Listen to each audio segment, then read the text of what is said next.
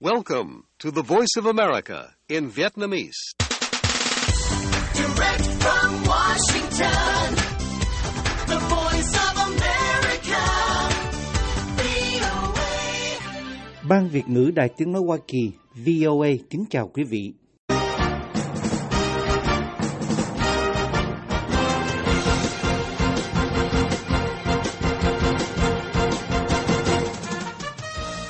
Trong chương trình thời sự quốc tế của Đài VOA sáng thứ ba ngày 24 tháng 10 năm 2023 giờ Việt Nam, mời quý vị theo dõi các tin tức thời sự đáng chú ý bao gồm Israel không kích Gaza ác liệt hơn, chiến tranh đang lan sang các mặt trận khác, Philippines lên án Trung Quốc là kẻ xâm lược gây căng thẳng ở Biển Đông.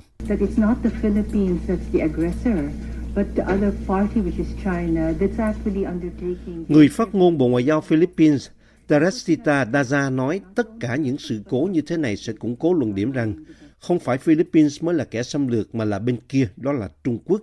中方再次敦促菲方重视中方严正关切，信守承诺，停止在海上滋事挑衅。 Người phát ngôn Bộ Ngoại giao Trung Quốc Mao Ninh nói Trung Quốc một lần nữa kêu gọi Philippines nghiêm túc chú tâm đến những quan ngại của Trung Quốc, tôn trọng cam kết và ngừng gây ra căng thẳng trên biển. избрать в отношении нашего суховедения 1 сентября 1976 года Tòa án Nga gia hạn giam giữ nhà báo Mỹ Osu Komeseva của Đài châu Âu Tự do đến ngày 5 tháng 12 vì bị cáo buộc vi phạm luật pháp của Nga về đặc vụ nước ngoài. Mời quý vị theo dõi thông tin chi tiết. Trong ngày thứ Hai 23 tháng 10, Israel tiếp tục không kích Gaza khốc liệt hơn trước một chiến dịch trên bộ được dự đoán vào vùng đất bị bao vây của người Palestine, trong khi Liên Hiệp Quốc cảnh báo rằng thường dân không còn nơi trú ẩn. Người dân cho biết trong dấu hiệu cho thấy xung đột đang lan rộng, chiến đấu cơ Israel cũng tấn công miền nam Lebanon trong đêm và quân đội Israel đụng độ với người Palestine ở bờ Tây bị chiếm đóng. Thêm hàng viện trợ được đưa qua biên giới vào Gaza hôm 22 tháng 10, nhưng cơ quan nhân đạo Liên Hiệp Quốc cho biết đây chỉ là một phần nhỏ trong số cần thiết để cứu giúp người dân đang tuyệt vọng vì thiếu lương thực, nước, thuốc men và nhiên liệu. Cơ quan y tế ở Gaza cho biết ít nhất 4.600 người thiệt mạng trong các cuộc không kích suốt hai tuần qua của Israel sau cuộc tấn công vào ngày 7 tháng 10 của Hamas nhắm vào các cộng đồng miền nam Israel và làm 1.400 người thiệt mạng và 212 người bị bắt làm con tin. Hôm 23 tháng 10, quân đội Israel cho biết trong 24 giờ qua họ đã tấn công hơn 320 mục tiêu ở Gaza, bao gồm một đường hầm là nơi ẩn náu của các chiến binh Hamas và hàng chục trạm chỉ huy và giám sát. Israel cho biết trong một tuyên bố rằng họ đã phá hủy các địa điểm có thể gây ra nguy hiểm cho quân đội đang chuẩn bị ở ngoại vi Gaza cho một cuộc tấn công trên bộ, cũng như hàng chục vị trí súng cối và rocket chống tăng. Truyền thông Palestine đưa tin các cuộc tấn công của Israel tập trung vào trung tâm và phía bắc giải Gaza. Văn phòng Nhân đạo Liên Hiệp Quốc cho biết khoảng 1,4 triệu trong số 2,3 triệu dân số của Gaza hiện đã tản cư bên trong Gaza. Israel ra lệnh cho người dân rời vùng Bắc Gaza, nhưng Liên Hiệp Quốc cho biết hàng trăm và có thể hàng ngàn người đã chạy đi, hiện đang quay trở lại miền Bắc do bị oanh tạc ở miền Nam và không có nơi trú ẩn.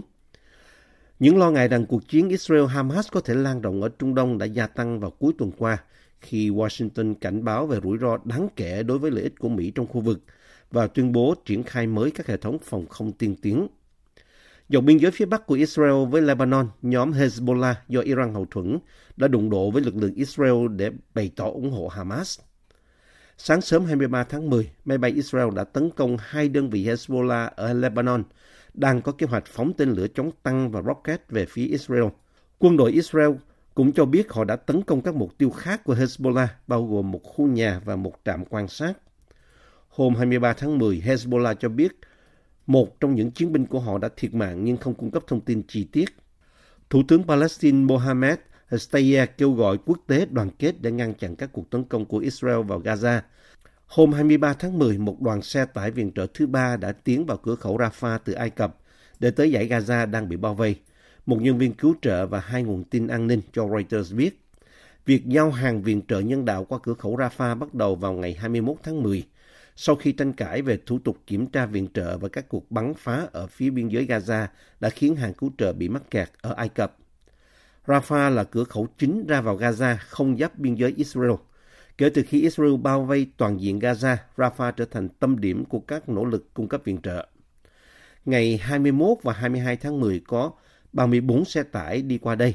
Các quan chức Liên Hợp Quốc cho biết sẽ cần khoảng 100 xe tải mỗi ngày để đáp ứng các nhu cầu thiết yếu ở Gaza, nơi sinh sống của 2,3 triệu người, trong khi dự trữ lương thực, nước và nhiên liệu đang cạn kiệt. Truyền thông nhà nước Trung Quốc dẫn lời đặc phái viên Trung Đông của nước này cho biết Trung Quốc xem tình hình Gaza là rất nghiêm trọng, với nguy cơ xung đột trên bộ quy mô lớn ngày càng gia tăng và vì xung đột đang bắt đầu lan ra khu vực. Theo đài truyền hình Trung ương Trung Quốc, đặc phái viên Trác Tuyển, người đang thăm Trung Đông lưu ý đến xung đột dọc biên giới Israel-Lebanon và Israel-Syria. Điều này tiên liệu đáng lo ngại, ông nói. Ông Trác kêu gọi cộng đồng quốc tế hết sức cảnh giác và hành động ngay lập tức kêu gọi các bên liên quan tuân thủ nghiêm ngặt luật nhân đạo quốc tế và tránh thảm họa nhân đạo nghiêm trọng, đồng thời nỗ lực chung để kiểm soát tình hình. Ông Trác cũng được dẫn lời nói rằng Trung Quốc sẵn sàng làm bất cứ điều gì có lợi để thúc đẩy đối thoại, đạt được lệnh ngừng bắn và khôi phục hòa bình cũng như thúc đẩy giải pháp hai nhà nước. Hồi tuần trước, ông Trác đã chỉ ra nguyên nhân của cuộc khủng hoảng Israel-Gaza là do thiếu sự đảm bảo cho các quyền của người Palestine khi ông gặp người đồng cấp Nga ở Qatar, một trung gian trong cuộc xung đột. Ông Trác cho biết Trung Quốc sẽ tiếp tục duy trì liên lạc chặt chẽ với cộng đồng quốc tế bao gồm cả các nước Ả Rập. Ông dự kiến sẽ đến các tiểu vương quốc Ả Rập Thống Nhất vào ngày 23 tháng 10 để tham dự đối thoại quan hệ Trung Quốc Ả Rập và đối thoại văn minh Trung Quốc Ả Rập lần thứ 10, nơi ông sẽ có bài phát biểu. Người phát ngôn Bộ Ngoại giao Mao Ninh nói trong một cuộc họp báo thường kỳ rằng đặc phái viên Trác cũng có kế hoạch tiếp tục thăm các bên liên quan ở Trung Đông khi được hỏi liệu ông có thăm Israel hay vùng lãnh thổ Palestine hay không. Theo đài truyền hình CCTV, ông dự định tới thăm Ả Rập Xê Út, Jordan và các nước khác trong khu vực. CCTV dẫn lời ông Trác cho biết Trung Quốc đã cung cấp và sẽ tiếp tục cung cấp hỗ trợ nhân đạo khẩn cấp cho người Palestine thông qua Liên Hiệp Quốc và thông qua các kênh song phương để giúp giảm bớt cuộc khủng hoảng nhân đạo. The voice of America, VOA. Hôm 23 tháng 10, Philippines gọi Trung Quốc là kẻ xâm lược, cáo buộc nước này làm gia tăng căng thẳng ở Biển Đông, gây ra vụ va chạm khiến một trong các tàu Manila bị hư hại khi đang làm nhiệm vụ tiếp tế. Không ai bị thương khi một tàu hải cảnh Trung Quốc và một trong những tàu tiếp tế bằng gỗ nhỏ hơn của Manila va chạm hôm 22 tháng 10, nhưng vụ việc đã khiến quốc tế lên án và Hoa Kỳ bày tỏ lo ngại. That it's not the Philippines that's the aggressor. Người phát ngôn Bộ Ngoại giao Philippines Teresita Daza phát biểu trong cuộc họp báo hôm 22 tháng 10 rằng tất cả những sự cố như thế này sẽ củng cố luận điểm rằng không phải Philippines mới là kẻ xâm lược mà là bên kia, đó là Trung Quốc.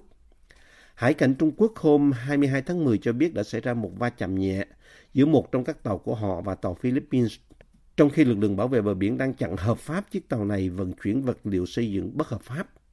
中方再次敦促菲方重视中方严正关切，信守承诺，停止在海上滋事挑衅。 Người phát ngôn Bộ Ngoại giao Trung Quốc Mao Ninh nói, Trung Quốc một lần nữa kêu gọi Philippines nghiêm túc chú tâm đến những quan ngại của Trung Quốc, tôn trọng cam kết và ngừng gây ra căng thẳng trên biển. Hãy ngừng thực hiện những hành động nguy hiểm, ngừng tấn công và bôi nhọ Trung Quốc, đồng thời kéo đi các tàu hải quân mắc cạn trái phép càng sớm càng tốt để tránh làm xói mòn hòa bình ổn định ở Biển Đông và làm xói mòn lợi ích chung của các nước trong khu vực. Trung Quốc sẽ tiếp tục thực hiện các biện pháp cần thiết phù hợp với luật pháp trong nước và quốc tế để bảo vệ vững chắc chủ quyền lãnh thổ của mình.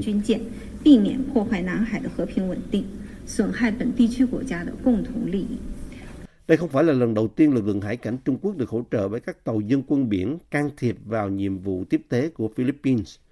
Vào ngày 5 tháng 8, một tàu cảnh sát biển Trung Quốc bắn vòi rồng vào một tàu tiếp tế của Philippines. Các nhiệm vụ tiếp tế thường xuyên cho các binh sĩ Philippines đóng trên tàu PRP Sierra Madre, một tàu chiến cũ mà Manila cho neo đậu ở bãi cạn Second Thomas vào năm 1999 để khẳng định yêu sách chủ quyền của mình. Tổng thống Philippines Ferdinand Marcos Jr. đã tổ chức một cuộc họp an ninh hôm 23 tháng 10 để thảo luận về vi phạm lớn nhất của Trung Quốc và ra lệnh cho lực lượng bảo vệ bờ biển điều tra vụ việc mà văn phòng của ông cho biết đang được xem xét nghiêm túc ở cấp cao nhất của chính phủ.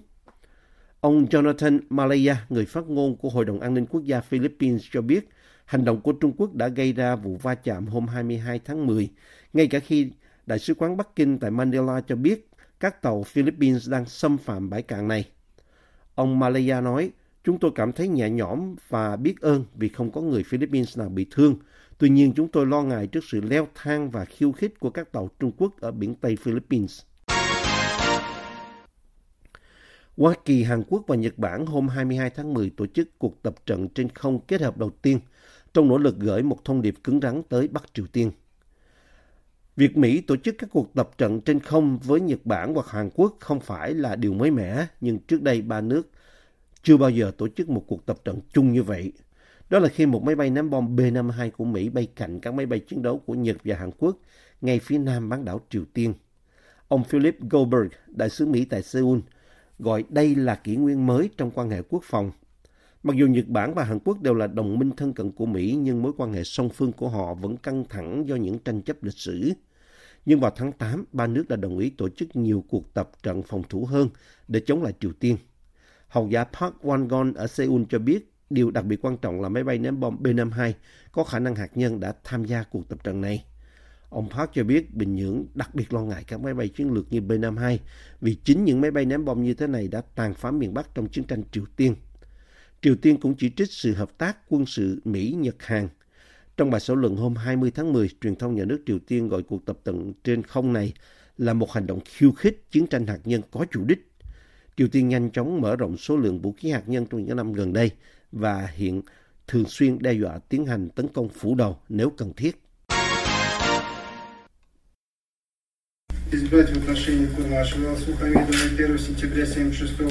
Tòa án Nga gia hạn giam giữ nhà báo Mỹ đến ngày 5 tháng 12.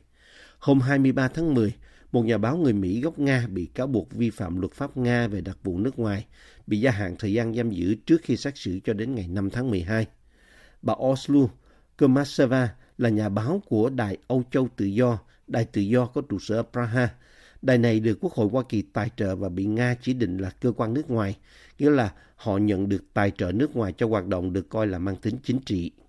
Luật sư Edgar Petrosyan của bà Kumasheva nói với Reuters rằng ông coi quyết định của tòa án Kazan là quá khắc nghiệt và cho biết ông có ý định kháng cáo. Theo phán quyết, bà sẽ bị giam giữ tại một trung tâm tạm giam trước khi xét xử ở Kazan. Ông Jeffrey Gatman, Chủ tịch Đại Âu Châu Tự Do cho biết trong một tuyên bố sau phán quyết của tòa án, chúng tôi vô cùng thất vọng về kết quả của phiên tòa ngày hôm nay. Chúng tôi kêu gọi thả bà Osu ngay lập tức để bà ấy đoàn tụ với gia đình. Bà Kumasheva là nhà báo Mỹ thứ hai bị bắt và bị buộc tội ở Nga kể từ khi bắt đầu cuộc chiến ở Ukraine, khiến quan hệ giữa Moscow và Washington xuống mức thấp nhất trong hơn 60 năm. Sau khi phóng viên Evan Gershkovich của tờ Wall Street Journal bị bắt vào tháng 3 vì tội làm gián điệp, điều mà ông phủ nhận. Gần như tất cả các nhà báo Mỹ khác đã rời khỏi Nga. Washington nhiều lần kêu gọi những người Mỹ khác rời đi. Bộ Ngoại giao Hoa Kỳ tuần trước cho biết việc xét xử bà Kumasheva dường như là một trường hợp khác về việc chính phủ Nga quấy rối công dân Hoa Kỳ. Điện Kremlin phủ nhận điều đó và gọi bình luận đó là không phù hợp. Đài Âu Châu Tự Do cho biết bà Kumasheva, người mang hộ chiếu Mỹ và Nga, nhập cảnh Nga vào ngày 20 tháng 5 để giải quyết trường hợp khẩn cấp cho gia đình. Khi đang chờ chuyến bay trở về vào ngày 2 tháng 6, bà bị giam giữ và hộ chiếu của bà bị tịch thu. Bà đã bị phạt vì không đăng ký hộ chiếu Hoa Kỳ của mình với chính quyền Nga và bị buộc tội vào tuần trước vì không đăng ký làm nhân viên hoạt động cho nước ngoài. Một hành vi phạm tội có thể bị phạt tù tới 5 năm.